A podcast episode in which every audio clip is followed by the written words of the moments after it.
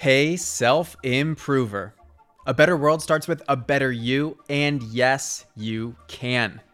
So let's take another step toward your best self today. We've been taught for years that it's not good to be jealous. The idea is that when we're jealous, it's a reflection of our insecurities, feelings of not being good enough, or not being grateful for what we have. For that reason, we try not to be jealous people and reject the feeling. We try to coach ourselves out of feelings of jealousy because that's not the type of person we want to be. But this is short sighted and it comes at an unexpected cost. And that's because you're only jealous of the things you want. What if jealousy actually gives us an insight into something about ourselves we weren't aware of? What if jealousy served us in showing us what we really care about and we didn't even realize it? The thing about jealousy is it isn't a dominating emotion. You can be proud for someone and jealous of them at the same time. You can be ecstatic that someone else accomplished something you've always wanted to and still feel the sting of having not done it yet yourself.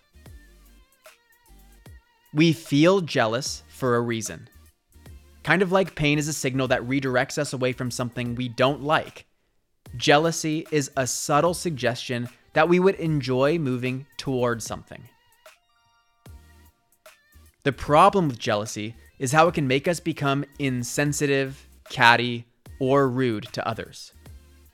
It might cause us to do things outside of our values that we later regret. But that's the same for any feeling we've ever had.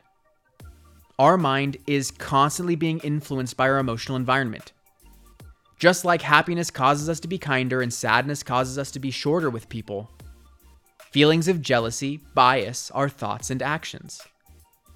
So the key is to be aware of moments when you're feeling jealousy and reroute that energy into better understanding what you want rather than behaving out of turn.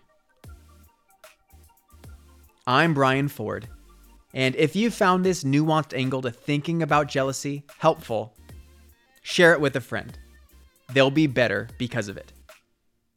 You grew today. Let's do it again tomorrow on Self Improvement Daily.